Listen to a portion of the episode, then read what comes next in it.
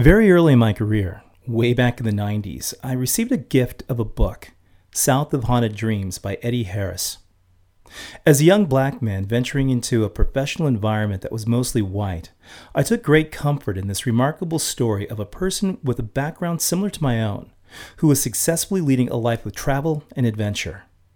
In his book, Harris recounts his experiences of making his way through the southern United States on a motorcycle while enjoying occasional stops on trout streams to do a little fly fishing.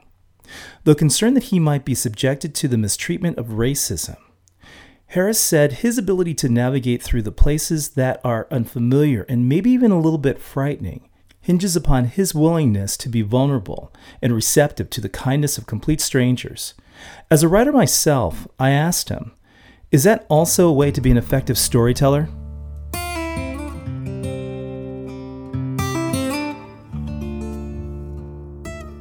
I don't know. I never actually thought of it that way, that it was something that I do as a literary device. I'm just traveling. I'm a traveler. I've always been a traveler since I was 16 years old.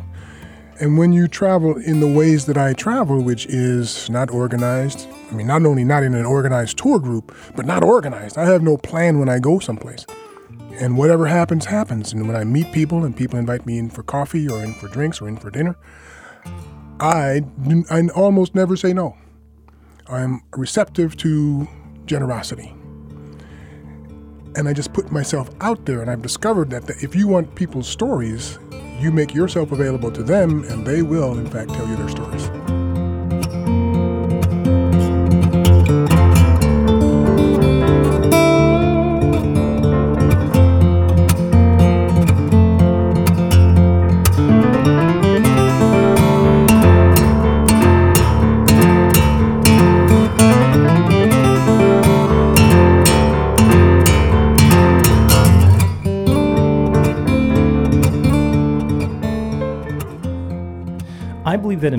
Ways, Harris's attitude toward travel and how to find one's place in the world directly influenced my own. Over the years that followed, after reading that first book, I went on to read his other titles that include Mississippi Solo, about his adventures paddling a canoe down the Mississippi River from Lake Itasca, Minnesota, all the way to the Gulf of Mexico, and Native Stranger that details a trip he made through the continent of Africa. But it was an article that he wrote for Outside Magazine in 1997 on the disparities among people of color as active participants in outdoor recreation that really got my attention. It was through the work of Eddy Harris that I first began to explore the divisions of diversity, equity, and inclusion that I now call the adventure gap. Now, more than 20 years later, I have a wonderful opportunity to learn from one of my favorite literary heroes. I'm James Edward Mills, and you're listening to The Joy Trip Project.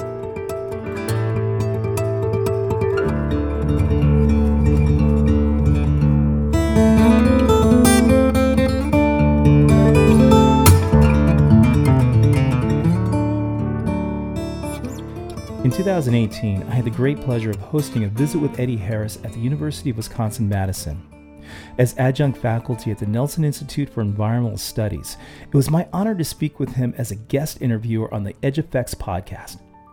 Among the many questions I had for Harris was In your travels, are you actively looking for racism? Well, I'm not sure that's what I was looking for. I don't know what I was looking for. Partly it was a roots quest. I had just finished the trip and the book about my travels in Africa. And when a black person goes to Africa, the first question on returning is Did you find your roots there? Did you go looking for your roots? And the answer was no, I wasn't looking for them, nor did I find them had I been looking for them. But because of the question, I went looking for my roots in the South, where they are, in Virginia, in a courthouse in Goochland County, Virginia. I found the manumission papers of my great great great grandfather. So if I was looking for anything, it was a connection to the South. What I come out with, however much anger I was looking for, however much racism I was looking for, what I come away from the South with was a sense of reconciliation. It was not the South that was in my imagination. When I was a young kid, we would my my father had a sister who lived in Florida, and we would travel in a car to go visit her.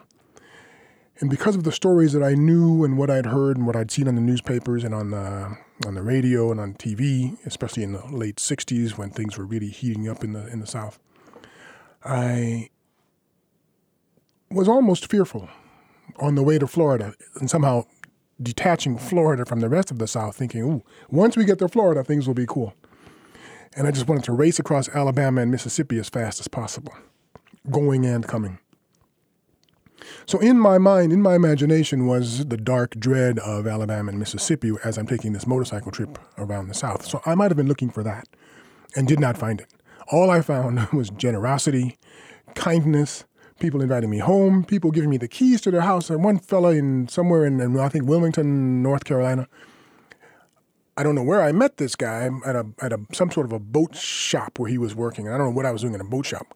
But we had a conversation. He gives me the keys to his house and says, "Look, there's beer in the fridge. We will be home. I and my my partner will be home. My roommate will be home in a little while. Go plant yourself in the house. There's a hammock on the porch. Pick up the guitar, and have a good time until we get back." And that's the kind of thing that I ran across all the time. I only had one racist event in a gasoline station. Some guy, I was getting gas for my bike, and this guy was honking his horn behind me, and he gets out of his car, and he was sort of a menacing fella, and I just verbally put him in his place. One of the things that I also learned about your work uh, one of your very first projects was to um, paddle a canoe from Lake Itasca, Minnesota, all the way to the Gulf of Mexico, traveling along the Mississippi River. And that was the subject of a book called Mississippi Solo. Now, this is back in 1985, and, and I think it might be safe to say this is the beginning of your career. What can you tell me about that trip and why it is that you decided to, to go there? Well, it was not it's the, the, the beginning of my publishing career but not the beginning of my writing career. When I when once I graduated from college and had my first real job experience, which I hated, I began writing immediately after that job, after I quit that job. Between my quitting that job, starting to write, and the publishing of Mississippi Solo, there are eight years of failure.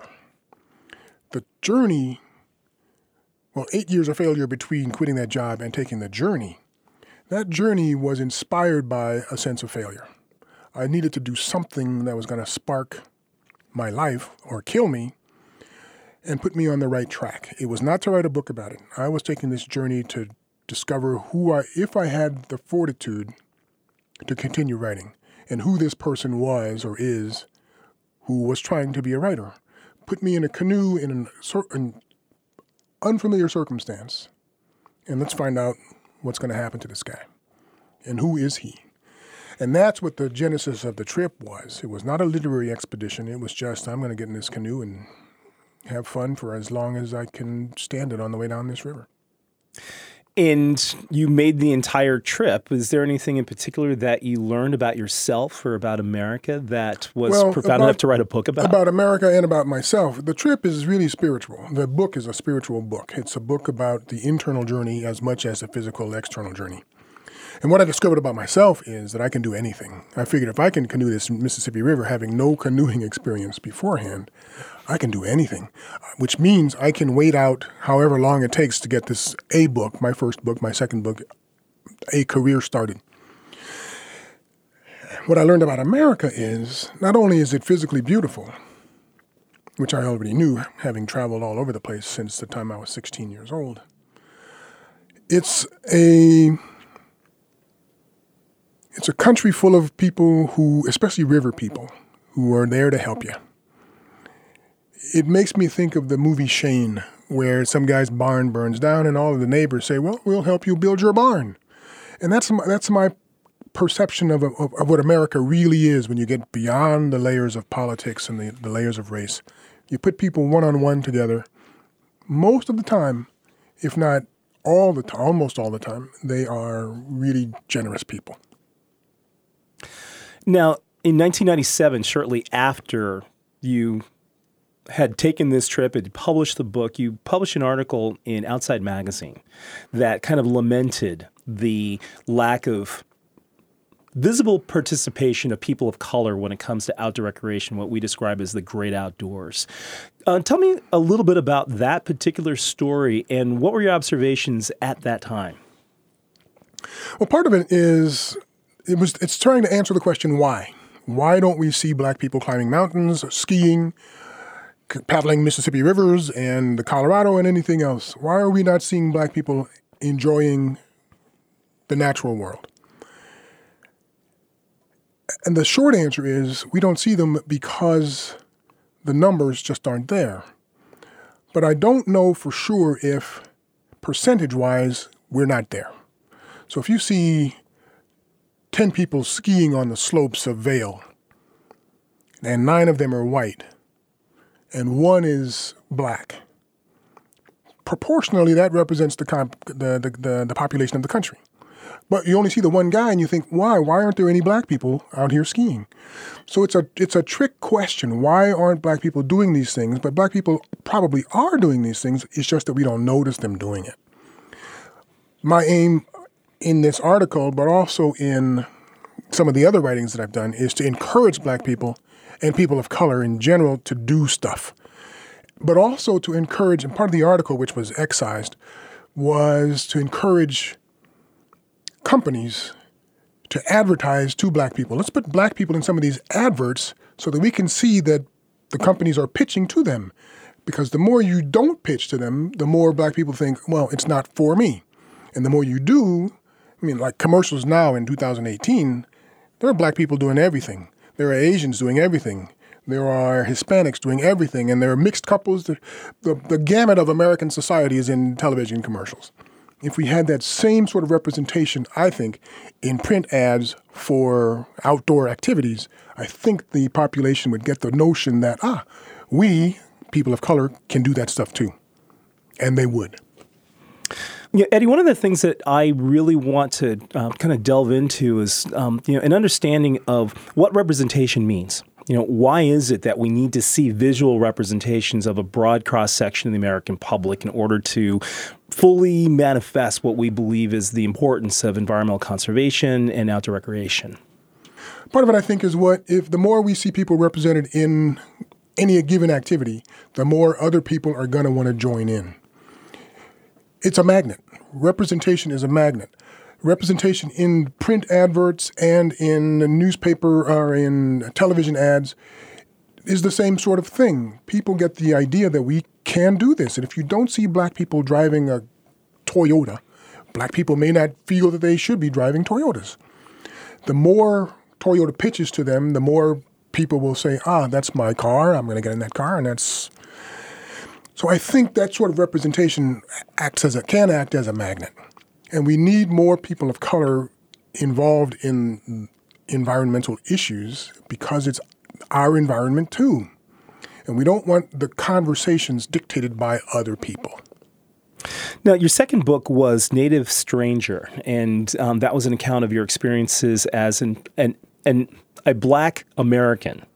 Yep. Okay, not as we are popularly referring to African Americans. You are a black American who went to Africa. Tell me about your experiences there and the revelations that you experienced on the continent. Well, there are two major takeaways from that trip, and one is that Africa and Africans are fantastic. I had it's a hard journey. Don't get me wrong on that. It's a difficult journey, a year basically overland from Tunisia down to Cape Town, South Africa. And man, it's hard. It's a poor it's a poor continent. I lost something like 40 pounds in the course of that year. And yet, the generosity that I encountered in Africa was astounding, especially given the fact that it's so poor. And the people, it seems, not just in Africa, but in Latin America as well, the people who seem to have the least are often the most generous with the little they have. There were times when I'd be sleeping on some guy's hut floor, and he would give me his little hut floor bed, and he and his wife would sleep on a on the on the cold ground surface, on the hard ground surface rather, not so cold. that sort of generosity is amazing to see, especially when you realize that coming back to America, this place that has so much is a lot less generous materially with that so much that we have. And the second takeaway was I'm not African. As dark as my skin is, as curly as my hair was, because I don't have any anymore, I am not of this place. I'm an American. I was born here. My ancestors are here. My ancestors are here as far back as 1795, before this country or at the same time as the founding of this country. Why should I look someplace else? In looking someplace else, why look only at my African heritage because my skin is black, as opposed to what other, whatever other mixtures might be inside my genetic material? So to call me an African American is a little bit a misnomer because I'm not African any more than I am Welsh, which is part of this heritage and part of the things that I discovered on that first trip to this in the deep south in Goochland County, Mississippi, um, Virginia. So I don't appreciate that label as much as some other people do. I am black.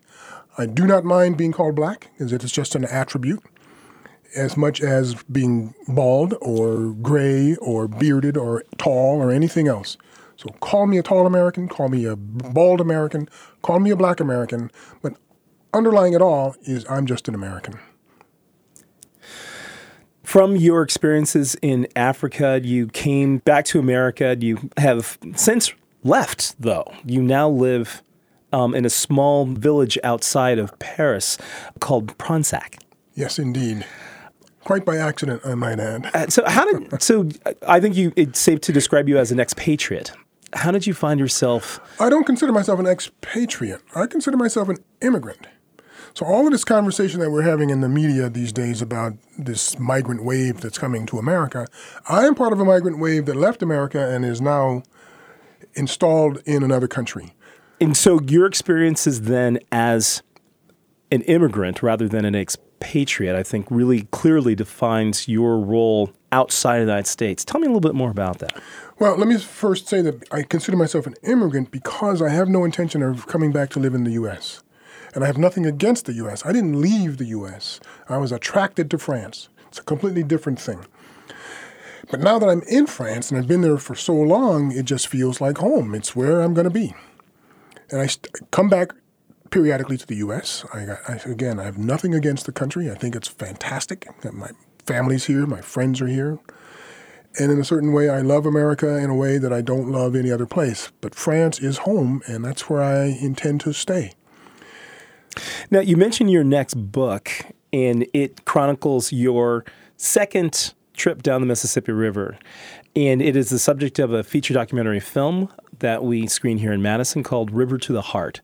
Now, basically, it's a very similar trip that you did in 1985. What happened, or what's different about that experience relative to the experience that you had 30 years ago? Apart from the fact that I'm 30 years older, not much. It's still a, a guy with very little canoeing experience in a canoe, paddling down the Mississippi River. Except that this time he's traveling with a camera crew. And there's always, not always, but very often somebody uh, around me filming what I'm doing and the people that I'm talking to, but not always because I'm older, it's a, it's a little bit harder than it was the first time. Because I'm older, I've got a little bit more experience and I know what to look out for. I know this river now. Even though the river is a changing, living thing, it's still the Mississippi River, and I've got a good notion of what it's going to do while I'm on it. But broadly speaking, the river and the people that you run across are the same, not the same people, but the same the same feelings that you have, the same emotions that you ran across 30 years that I ran across 30 years ago. And that same generosity that I encountered 30 years ago, I find this time as well. And not only when the camera crew is available. And in fact, more often when the camera crew is not available, the encounters that I had were really special, very genuine, and very, very generous. So, relative to your previous experience, the circumstances, the people that you encountered were demonstrably the same and, and not appreciably different. But I'm curious to know um, if the presence of cameras and the deliberate storytelling had an impact on on your relationships with people, and what were the relationships like, or how did they differ when the cameras weren't rolling? Well, of course, the, the, the presence of a camera is going to change every every encounter you have is different when there's a camera pointed at you. But I can't say how different it would be if the cameras weren't there. given us, the same encounter because those you know there's no no way to be in two places at the same time or have the same encounter twice so the conversations the encounters that i had on camera are just conversations for the purpose of telling the story but there were many many times when the cameras were not there when i'm just paddling my canoe and running across people and having a different encounter and that in fact is what the second book is about it's trying to chronicle what happens when the camera crew's not around and that similar generosity that falls upon me everywhere I go. How do I tell that story when the cameras are telling a different story? And I think that story, in some ways, is more important than the story that's told on camera, because the story that's told on camera is about the river, it's about the environment, it's about society. Whereas the story that's told in the book becomes much more racial. It talks about the generosity of people vis a vis this black person and how wonderful it is to be out and exposed and to be joyfully reconfirmed in the notion that people are at heart really good. It's and I'm, I do not want to sound Pollyanna-ish, but it's a Pollyanna-ish kind of story because the more you get out, the more you experience other people in these kinds of one-on-one encounters, the more you will discover the same things that I do, which is, wow, I sh- this is what I should be doing all the time and I do. And there is a line in this in this new book where I'd say I'm changing the world a smile at a time, a handshake at a time, a pat on the back at a time. And I think that's what we're all intended to do.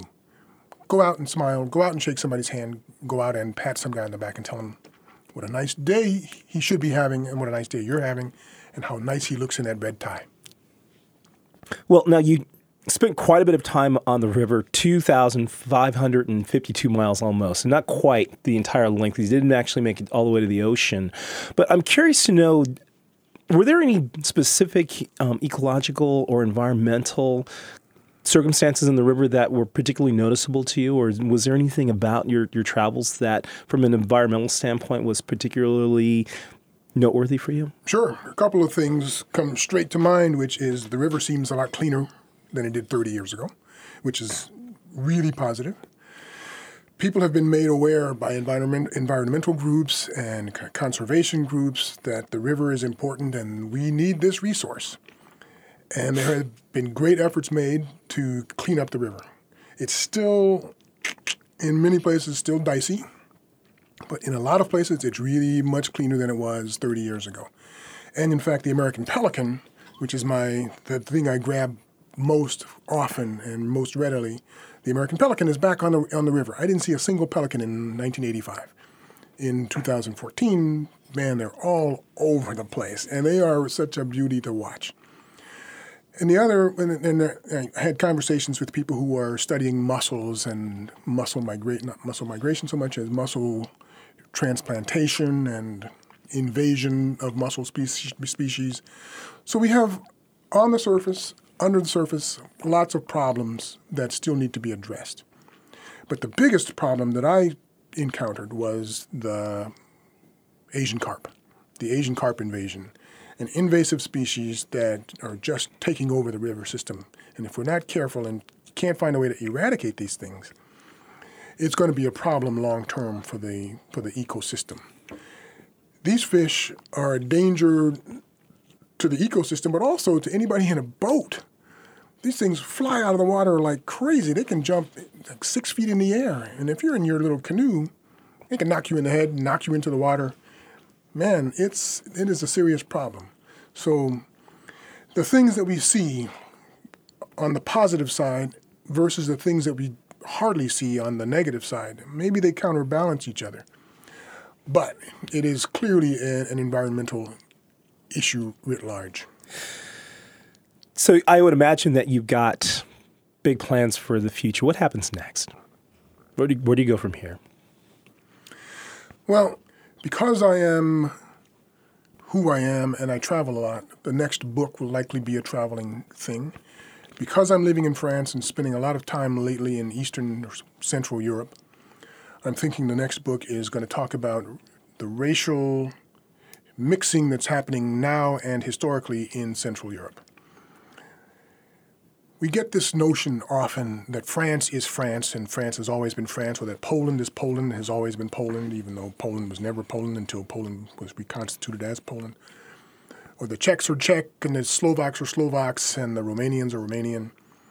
I'm going to have a look at who are these people and how do they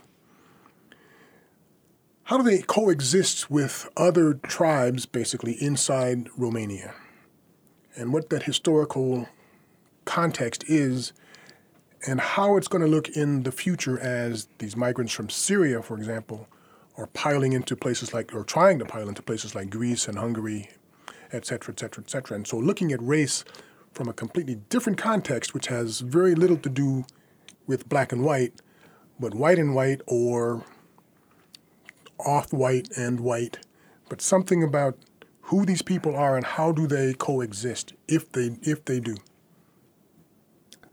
Well, that's a story that I really look forward to reading. Eddy Harris, thank you so much for being with us today. It's a great pleasure. Thanks, James. Hey, hey, hey.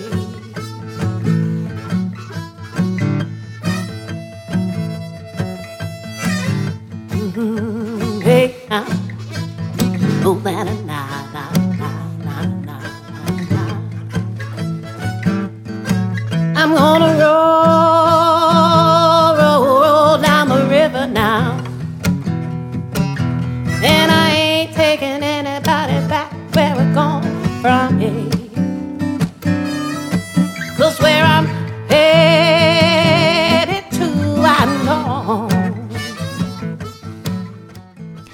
30 years of reading the work of Eddy Harris as a fan, I now count him among my friends. It's that same spirit of humility and vulnerability that makes him such an endearing person and a very compelling writer. You can find more of his work online at eddieharris.com. For the Joy Trip Project, this is James Edward Mills.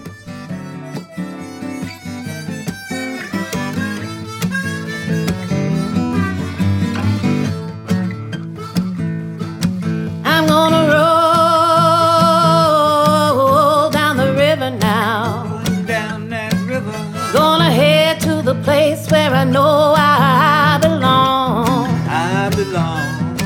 I'm gonna see my heart beating with the freedom of the love of the home that I know is where I'm from.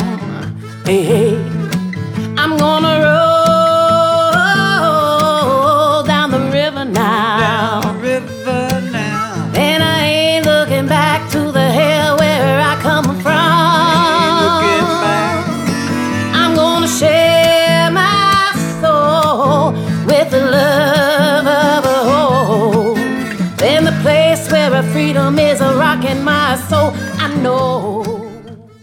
Thanks again to my colleagues at the University of Wisconsin Department of History podcast, Edge Effects.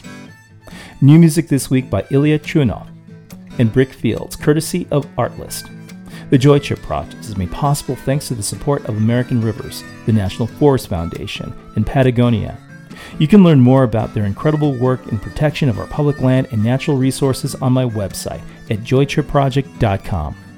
If you enjoyed this episode, leave a note in the comments, or better still, write a review in our feed in iTunes, Stitcher, Google Play, and now Spotify, or wherever you find your favorite podcast.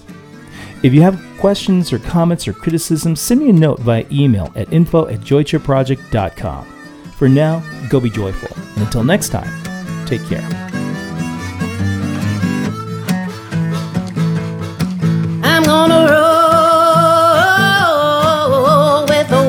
Now. I'm headed up, time gonna find myself home.